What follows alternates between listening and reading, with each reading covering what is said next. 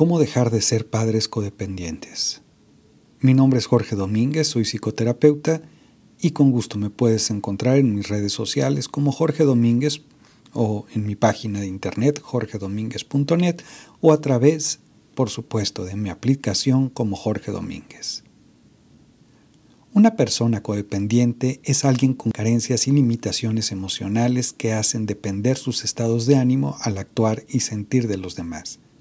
En este caso, son padres o madres que de manera inconsciente depositan la responsabilidad afectiva en la conducta y comportamiento de sus hijos. Este tipo de padres suelen adjudicar culpas y juicios en los padres, para justificar sus propias conductas y, más aún, sus emociones. Asimismo, los padres suelen proyectar sus sueños en sus hijos, olvidando que ellos tienen derecho a elegir su propio destino. Las consecuencias de la codependencia de padres a hijos son la limitación de la vida de los hijos. La correspondiente dependencia del hijo al padre, el sentimiento de inutilidad por parte del hijo, la merma de las relaciones interpersonales y los conflictos en la dinámica familiar, entre otras.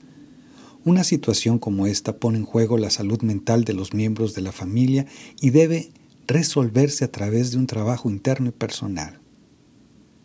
Muchas veces las personas codependientes no son conscientes de que viven al amparo de los comportamiento ajeno o que esperan validación de otras personas. Por ello, el primer paso es hacer consciente de que se vive dependiendo de otros. Un ejercicio que puede ayudar a esclarecer la codependencia es escribir en una hoja todos los puntos negativos que produce tener tal grado de implicación con los hijos qué cosas dolorosas o incómodas experimentamos al estar atados a ellos. La codependencia puede ser incluso normal. En el núcleo familiar todos dependemos de todos y existe fuertes vínculos e influencias entre los miembros, pero no debe ser tal el grado de implicación que lleve a ser extremo, incómodo, hiriente o esclavizante. La persona codependiente suele no reconocer su propio valor, por lo que el siguiente paso para dejar de serlo es trabajar en la autoestima.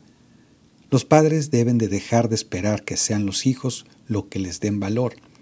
Es importante que los padres hagan sus propias cosas, que identifiquen tareas o pasatiempos que les gusten y les permitan desarrollar habilidades, así como tener su propio tiempo para sí mismos fomentar la libertad de expresión, pensamiento y opiniones, que los miembros de la familia pueden manifestarse sin miedo al juicio ajeno o al castigo.